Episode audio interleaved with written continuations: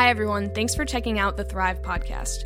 We are the young adult ministry at Maranatha Bible Church, and we meet on Wednesdays at 7.30 in our Family Life Center. If you enjoy this podcast, we'd love for you to post it to your Instagram story and tag us at MBC Thrive on Instagram. Thanks again for joining us, and we hope you enjoy.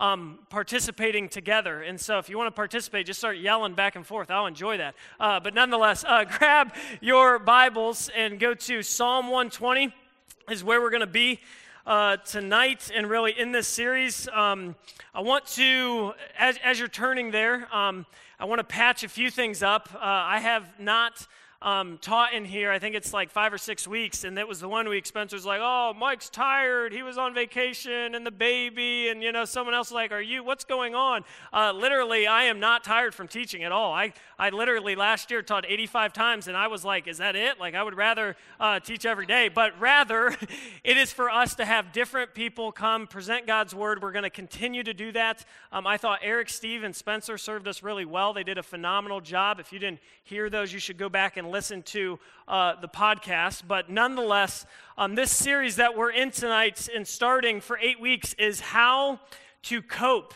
And I've had a ton of people like, hey, what's the angle with this one, right? You're kind of wondering um, about this series and really um, why we would study um, the Psalms of Ascent. Some of you have no idea what the Psalms of Ascent are, where they are, how to find them. I'm going to help you uh, through all of that as we uh, jump into this series. But the reason um, I felt extremely compelled to start this series, just to give you the heart behind it, um, is in the Psalms, um, there are specific sections that deal with very emotional issues, right? You could look at the Psalms. It's called the Psalms of Hallel in 113 to 118. They're very praiseworthy. They would read those Psalms, the Jewish people would, as they went to communion. There are sections uh, in the earlier Psalms that are um, more, they're, they're really saying things that would seem um, heretical in a sense, but they're emotional. They're, they're saying things to God that aren't true, uh, but there's what they're feeling, and it's true that they said them.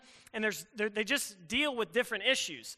The Psalms of Ascent are, I mean, these, I mean, these are incredibly practical. And this is why I think um, this series is going to be really, really important for you and I to either uh, commit for the next eight weeks, either to come or to listen to the series.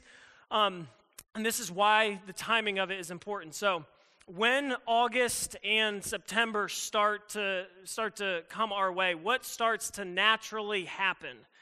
You just get slammed right? You get busy, school starts coming your way, work starts picking up, uh, things start happening. You're going, some of you are going back to school, some of you are going to stay here but go to school maybe online, maybe work's going to pick up. Things just start cranking up around this time. Um, it's just normal. And, and as that starts to happen, um, hopefully this series will help us to be more reflective, that we would look inwardly we could have went a few different ways with a series and i we were talking to some guys this morning. I was like as fall is cranking up we could have been like hey let's do jonah and you know we could have went that route or in james but i felt like this series is so practical because um, i'm going to define this word coping here in a second because a lot of us respond to stressors in life in good ways and they can turn bad or in bad ways in general and that can end very bad as well and if you don't know how to cope in a healthy way, um, it can really screw you up for a long time. And so I think this is important. But before we even get there, um, there's a book. Uh, you can throw it up on the screen. I am not preaching this book, but I read the book and I was like, aha, I got to preach the Psalms of Ascent. It's called A Long Obedience in the Same Direction. This book literally has just um, knocked me over about every other day when I pick it up. It's like I'm reading it, and he is just, I mean, it was written in like 1980. He's like reading our mail. Um, and he was talking, the subtitle is Discipleship in an Instant Society, where we have no idea how to be patient. We have no idea how to read situations. We have no idea how to read our emotions. So we just react. We don't respond. We don't think and process well because everything is so fast right now, it's instant. And so, this book and these Psalms, I believe, are going to help us turn our unhealthy coping mechanisms from unhealthy things or even good things that turn bad on to where they should be, which is the Lord. And so, for those of you who have no idea what I'm talking about when it comes to coping, here's a working definition that you could just Google. Um, but coping is expending conscious effort to solve difficult personal and interpersonal problems and seeking to master, minimize, or tolerate stress or conflict. Psychological coping mechanisms are commonly termed coping strategies or coping skills. So, hopefully, for some of you, this makes sense. Um, when you have something, there is in your brain and in your mind, psychologically, what will happen. Um, we talked about this one night in Colossians, how you create pathways in your mind when you respond. So, there can be good ways that you and I cope and some bad ways that you and I cope. I would like to see if some of you would respond tonight. What would be something that is good? It's a good thing, but sometimes it can be a very bad coping mechanism. Yeah. Okay, he's trying to get shredded. He's trying to get huge. Uh, he's looking for a girlfriend, so he goes to the gym, and it can be it can be an unhealthy coping mechanism. What else? Someone just shout it out. Don't raise your hand. What else? I have no iPad. What'd you say? I was like, what's an iPad? Huh? Skydiving. Oh my gosh, yes, he's trying to jump off a plane, right? So um, we're, we're going to get in left field. So I'll give you some. here are a few. Um, is and this is the natural one. So your phone is your phone evil and from the devil? Oh, wow. Some of you are Baptists and it just came from left field. You were, you were like, I went to First Baptist of so. Uh, no, you, your phone is not evil, but it can be. It can be. Um, is Netflix evil and from the devil? Yes. this will be fun. Um, no, it's not, right? But it can be. You can use it to cope. Um, I just thought of this uh, the other the other night, and I didn't know this was in this uh, the episode or the series, but the show or the show Outer Banks is obviously blown up. Yeah, how many of you watch it? You're okay, four of you, sweet. Um, so uh, anyway, my wife and I are watching it, and what what's the main character's name? He he looks like Brian Arugio, the middle school pastor. Huh? John B. Yes, yeah, so John B early on, this guy, he's lost his family and he's in the car and they're, don't tell me what happens. I'm in the first season. He's driving and he's like, psyching himself out that his dad is still alive. His dad's been gone for a long time, psyching himself out. And his friend says to him, he said, Man, you are coping with insane thinking. He said, You're living in a false reality. You're cope, it's a coping mechanism. You and I cope with things all the time, and it's not even bad things. Usually people are like, drugs right? Like, uh, drugs, right? You're just, yeah, um, which I don't want to joke about that, but that, that is a, that's a coping mechanism. Is alcohol a coping mechanism? For sure. Someone has a really bad day, they have a terrible day, they go home, kick the dog, get really drunk, and, and they feel better. A lot of you guys don't know 35, 40 year old Ben. So, anyway, um, this, is, this is part of it. People hate their lives, so they get really drunk, and they cope with that. You can cope with things that are bad. You can cope with things that are good. We're going to talk about some things tonight that I think a lot of you will be like, oh, shoot, I didn't know I was coping that way. But only, only the Holy Spirit will put that on your heart. Um, here are some ways, go to the next slide for me, Luke, why this series is important. Here's the first one Coping is a normal habit that forms how you respond to life. Something happens, you respond. It's, it's responding or it's reacting to things in life. You get really, really angry. How do you respond? You yell, you hide, you react, you, you, right? You, you'll see these things. It's how you respond. And it's, and it's a normal habit. It's nothing insane, but it's truly, truly emotional. Number, number two, um, most of us cope accidentally in unhealthy ways that have long term effects. Here's the weird thing about this, and I didn't know this until I started going to counseling, which surprised all of you knew that, I think. But anyway, um, it was like 23. I was 23, and the guy was like bringing up boundaries. I'm like, what are boundaries? Right? I just had no idea, right? You're like, that's why Mike's wild, right? So anyway, uh, I was, um, it, it was, there's ways that I was coping, and I didn't even know. It wasn't like I was actively trying to create bad habits. It just happened. And it wasn't even like it was these really big sin issues. It was like, oh man, that's not good. Next thing I know, whenever I would get in conflict with someone, oh, I would just numb or run. I would just figure out a way to bury it. I would just, like he said, I would work out for three hours. Ah, I feel fine. I'm great, man. Ah, no, we're good. Right? right? You you respond. And some of you will be like on days that you are really, really sad. You just you're depressed. I think the series after this we talked this morning is going to be smiling depression and Job. Anyway, um, when you get really, really sad, what do you do? You cancel the evening, you go home, you order pizza, you get ice cream, and you watch seven hours of Netflix, and then you're like, I feel great. You're like, I am not mad at them at all. This is this is awesome. So, and then when it happens next week, you do it again. It's accidentally. So anyway, number three, knowing yourself and God's character is foundational to coping well. So here's the spiritual part. Um, I am not a psychologist. I'm not a counselor. I barely know the English language at a fifth grade level. So don't be like, man, how does he know that stuff? Right? Uh, I, that is not the angle I'm coming at. Here's what I do know that what I've learned over the years of myself and how I respond, knowing me, knowing how I am wired, knowing how God's created me, my tendencies, my weaknesses, is important. Also, knowing God's character to make sure that I become a healthy person. Just that I become like a decent guy. That I don't just end up being the guy who's in his 30s or 40s and it's like, yeah, that's just, he just freaks out and yells at people like once a month. Right? Or some of you would say, you, are and, and a lot of you right now, I think, are doing this. You're thinking of someone else. You're like, oh man, my uncle's just nuts. You're like, man, my mom, oh my gosh, all she does is gossip. That's how she copes. You're thinking of someone else. So what's important is to stay where we are or where you are. And here is, as we get ready to jump into Psalm 120, I want to say this. um, I f- have had this weird feeling, even teaching at Thriver, being here for the past, probably, it's been approaching three years. Um, I was the youngest in my family. I never had a little brother or sister. I always like wished I had one. What can happen is I'm always like, teaching a series where it ends up being like older brother syndrome, where it's like I need to, you know, help them with this. That's that's not at all what I'm doing. I don't want you to guys feel like this is like an older brother conversation or talk. It's none of that.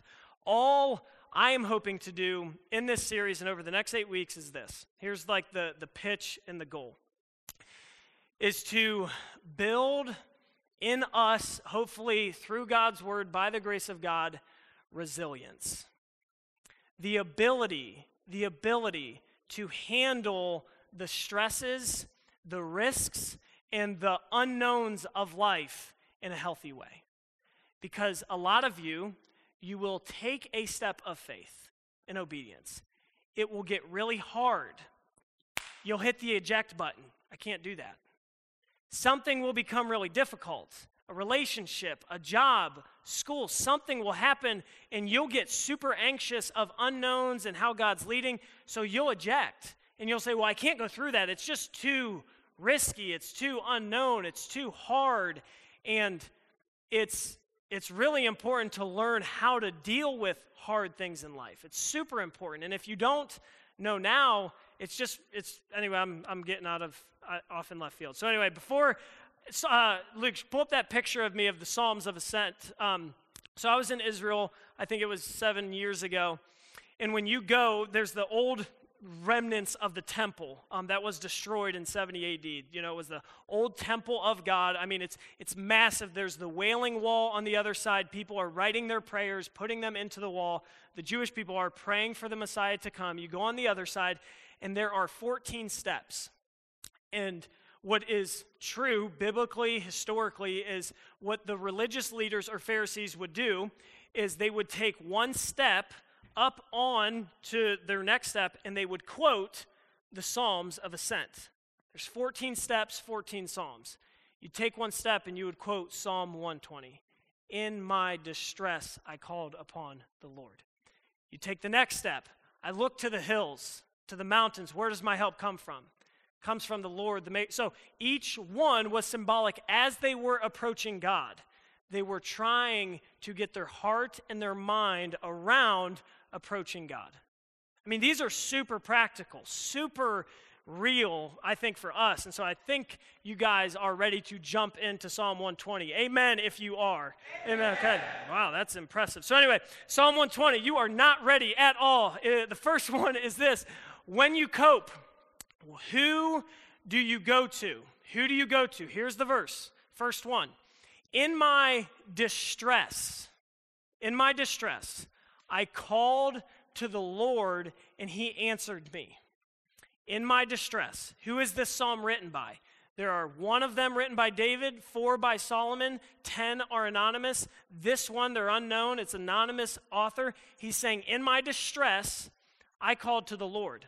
And the question you have to ask is this When you are distressed, you don't have to raise your hand. If you're distressed tonight, just heavy, just heavy, things are, you're frustrated, little upset with God, little unknown, in your distress, I called to the Lord. Who do you call? And when do you call? And how often do you call? And he answered me. The part I don't like about this verse is this When does he answer? Doesn't say. When I pray, you know how quick I would like a response? In about 0.3256 seconds. That's very quick if you're, think, if you're wondering. Um, very fast. I pray in my distress. And here's what is so cool about this I love this. The kind of people that God responds to are people who are in distress, not people who are healthy, not people who are doing really well, not people who don't need God. It's Jesus says, "I came to call the sick who need a physician, people who need help." People who are doing really well, he's not going to respond because they've never they don't need to call. Their calling is religious repetition for, for tradition and saying, I should pray, but in your distress. And here's what you need to know if and when you are distressed, God knows. He knows. He knows every detail, every working, every situation. And the psalmist says, when I'm, and here's how he's going to cope. He said, I'm going to go to the Lord. And a lot of us, this is what we do. We don't go to God. Here's what we do we're in distress, so we go to someone who can help us cope with that stress. It is not wrong to go to a friend it's not wrong to go to a counselor. We're going to talk toward the end about brothers dwelling in unity. But here is what happens too often something bad happens in our life. So, for those of you who are, like me, a verbal processor, you can't think unless you're talking. You know what I'm talking, right? Some of you, you might just talk to yourself, right? You're just you'll talk because that's how you process. You don't go to God, you'll go to gossip. And it will be a sulking strategy that we have. You will sulk with gossip, or in your distress, you're more complaining about God instead of talking to God.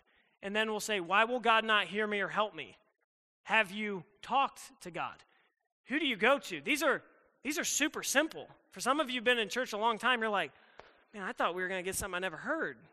No, these are, these are very practical things. In my distress, I called to the Lord, and He answered me. So we have to ask ourselves the question when we are distressed, who do we go to? And how often do we go?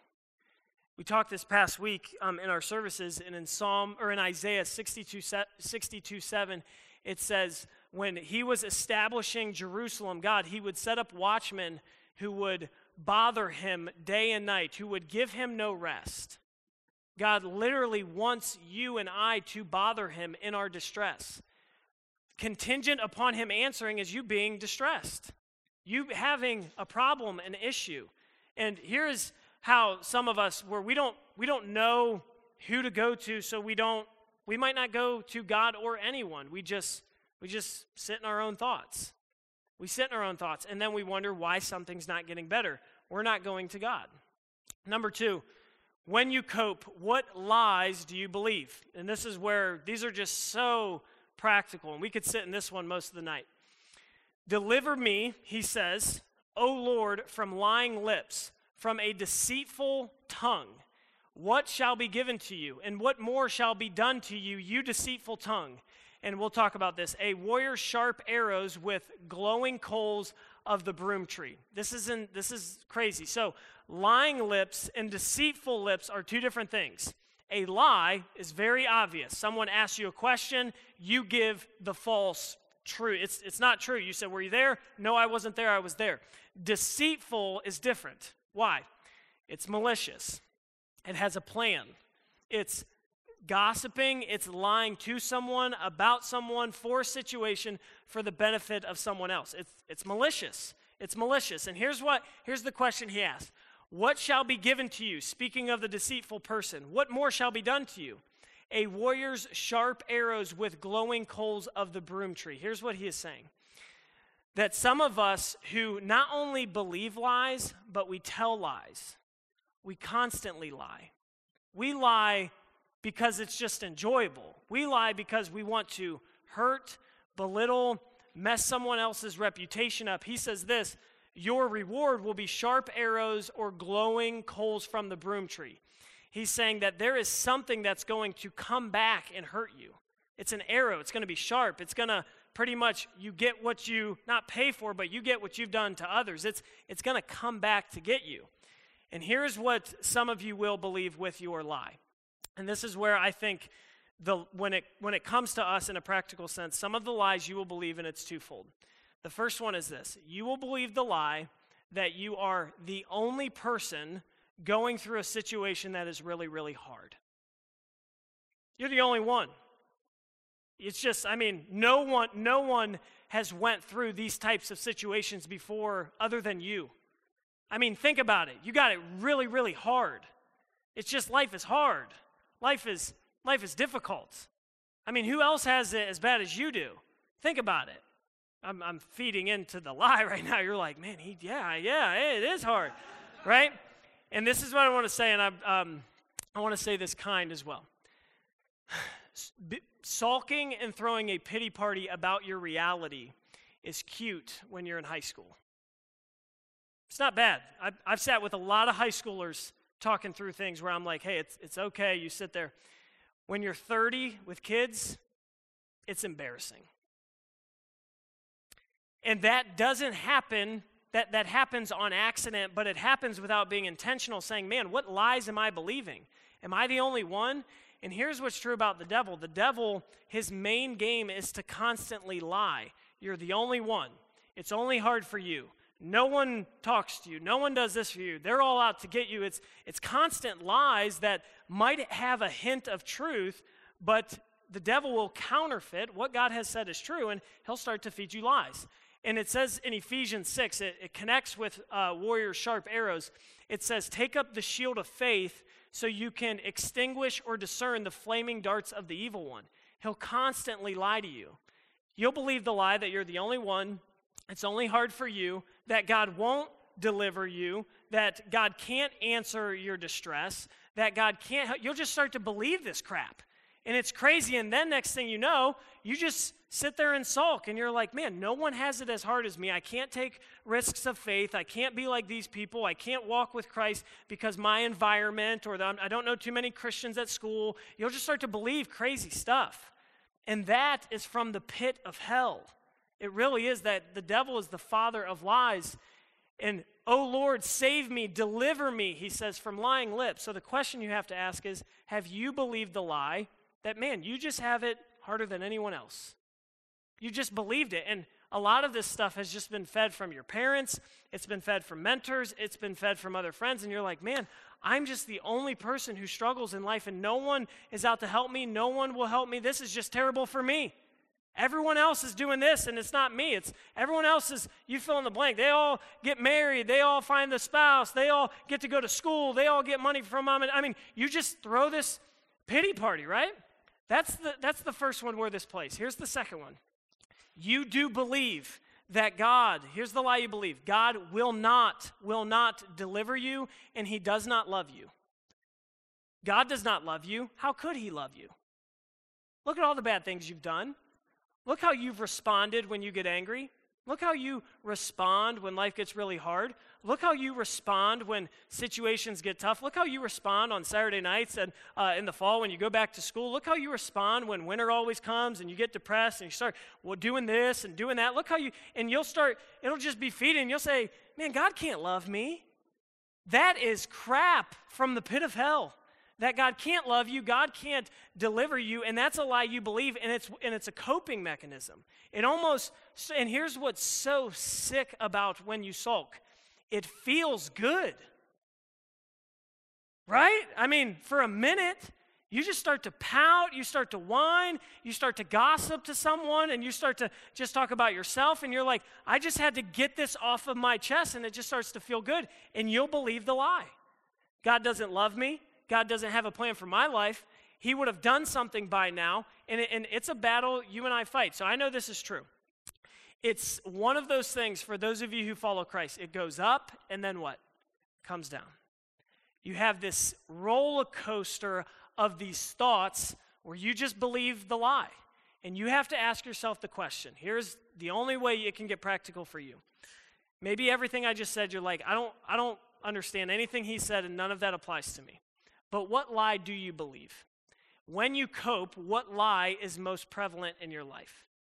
What lie would it be? Mine is that, man, something really bad is going to happen. It's just a lie I believe. Like I'm just waiting for something really bad always to happen. I have no idea why. Has anything really bad happened in my life? No.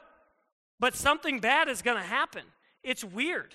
It's weird. And I'll be like, man, God, is this is to happen, this is to happen. And it's like this anxiety of like, oh my gosh, I can't move. I'm paralyzed because what if I do something and something bad happens? Right? Isn't that crazy?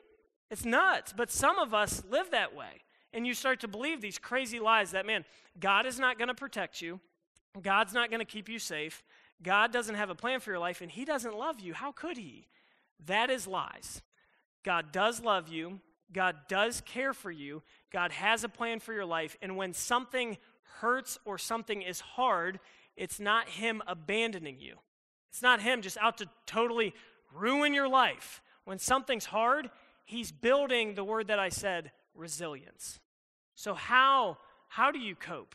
When something happens, you you remember, some of you, a while ago, we did a series, When God Talks to You, and the night we talked about your emotions talk to you. We did it in Matthew 5, and it says, um, it says, the pure in, it said, blessed are the pure in heart, for they shall see God.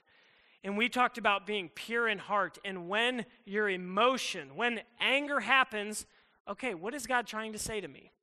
When I'm super stressed, what is God trying to communicate to me right now? Why don't I trust Him when I'm super depressed? Why is this happening? When I don't trust God, I told my wife two nights ago, I said, I do not, I don't even want to trust God in this area. I just can't. I don't.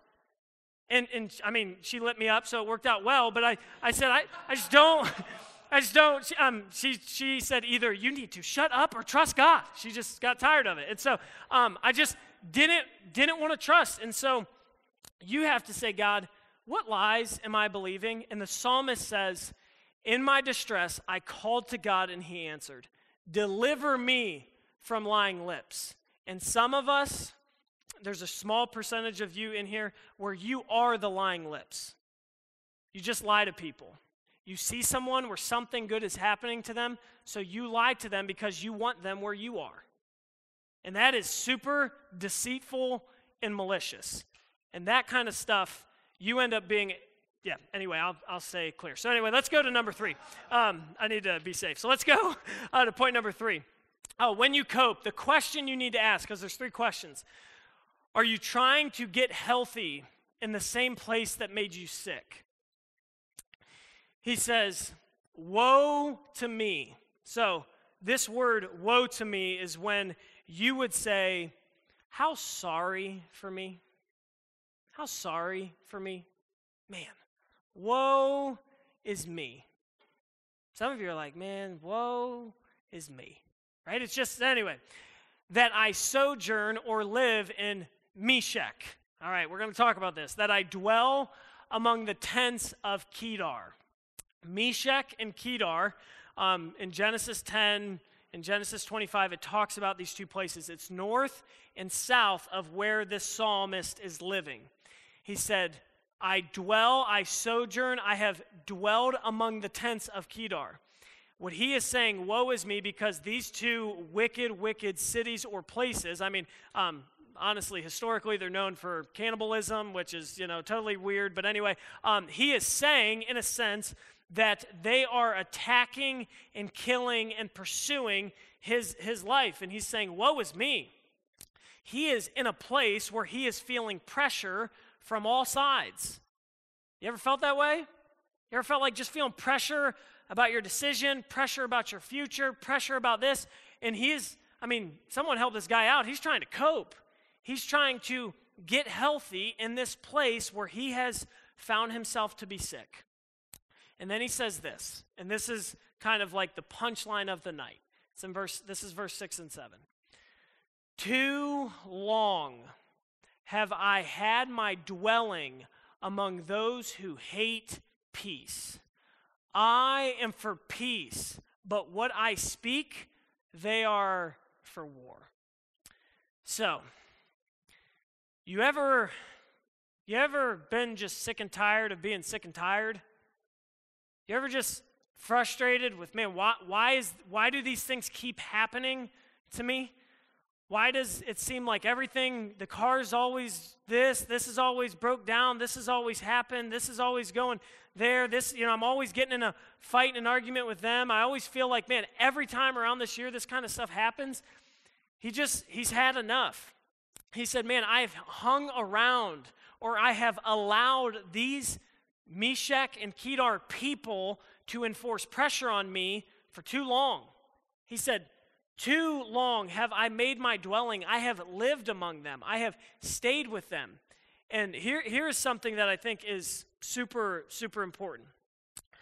Only, only the wicked will be or can be at home with the wicked.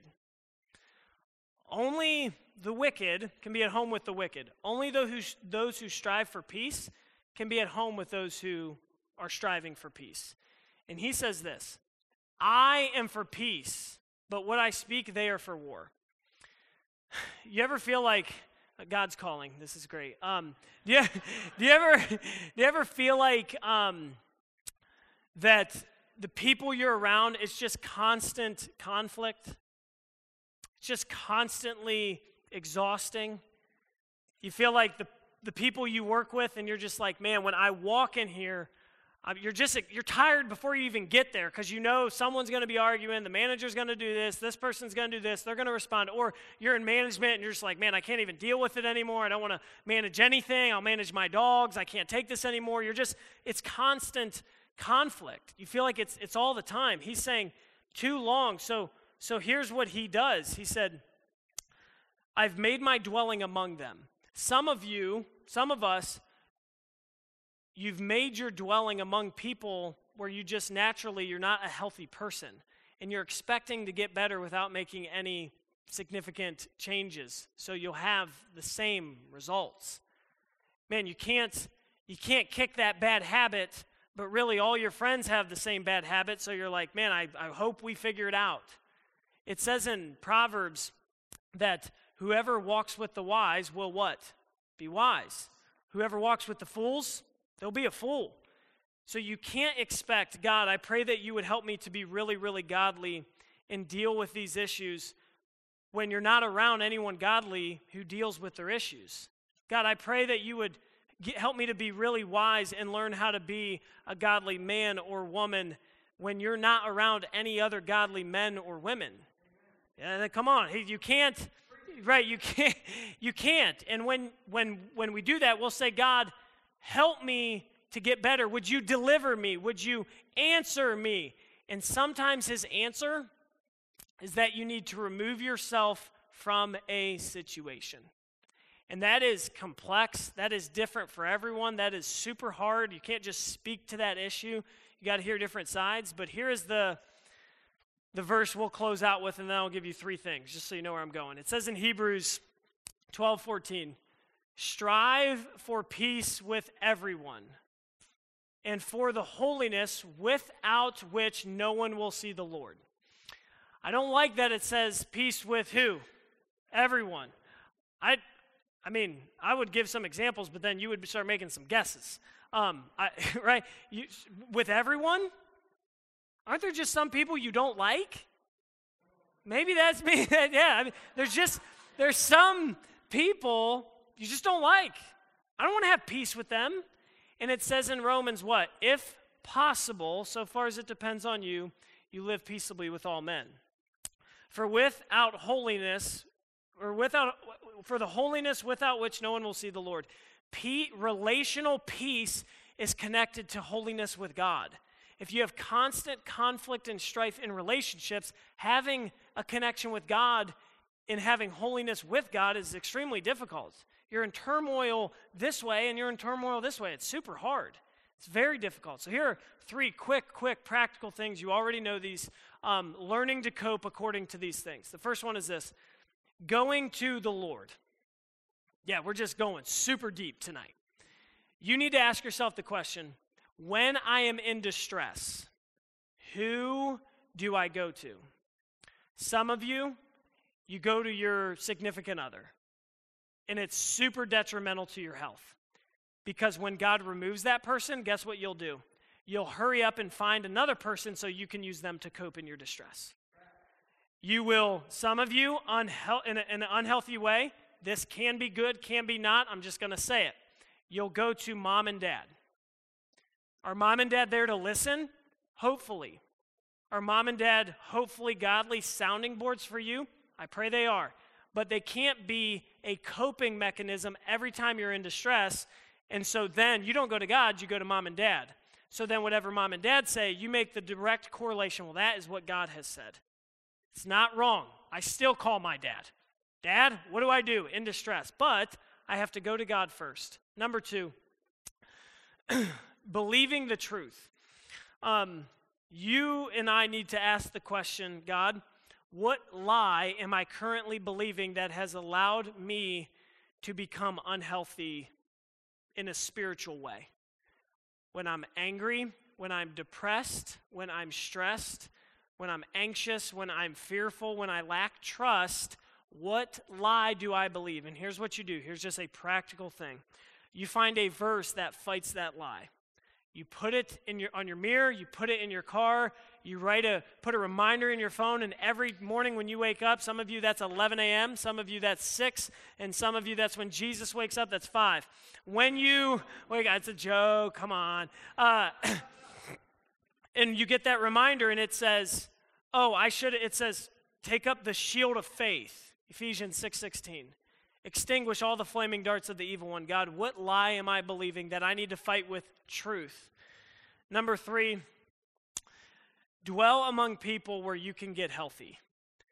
If the people around you are not, they don't respond well, their coping mechanisms are always just to blast and gossip and belittle and be malicious. That is, that's what you, you will learn as well. This guy says, Man, I have made my dwelling in my tent around people who have attacked, and, and I need to escape and get out of this situation because where I've been is not a good place to be. So, where, who, who would you dwell among? Who would be the people that you would be around? Who are the people in your life where you'd say, Man, I need to have some guys or some girls who help me respond, who will, when I lose my mind and I don't respond in a healthy way, they'll be able to call me on the carpet and I don't kick them out of my life and just call them stupid. They don't know anything. Here's the last thing, and we'll wrap this up. Um, Jesus was the best at coping, was he not? And here's the example Jesus, when he was going through distress, he went to the Garden of Gethsemane. As he was going to the Garden of Gethsemane, he asked God the Father, Would you remove this cup from me? Would you take this away? In his distress, he called to God, and God answered him. And you know what God said? No. You must go through this time because it was his will from the Father for Jesus. And Jesus endured the cross with joy. If you are in distress, Jesus has never asked you to go through something or to handle something that he has not done himself. That we would go to him, and it says in Hebrews, we have a Savior who is able to sympathize with our weaknesses, no matter how big or little. And here's the takeaway for tonight this final phrase He knows. He knows. He knows every working detail. He knows what's on your heart. He knows what's on your mind. He knows, and He is not bothered by you coming to Him. He would petition and want us to come in distress. Let me pray for you guys. Heavenly Father, we thank you for this evening. We thank you for Psalm 120 and the Psalms of Ascent, and just the reminder of even ascending to the temple and crying out to God. Um, and Lord, would you help all of us and even myself, these three simple things tonight? Would, would we truly go to you? Would we go to the Lord? Would we believe the truth and be men and women under the book? And God, would we be around people who are healthy? Would you give us wisdom to know what that means and what that looks like? Would you help us to learn how to cope or manage our stressors in our life in a healthy way? Would we not pretend that they are not real? Would we not punt on them or fake those things, God? Would we be honest with who we are as people and trust the process that you are growing us more and more like Christ? We thank you for this evening and that we get to be here. We pray this in Jesus' name. Amen.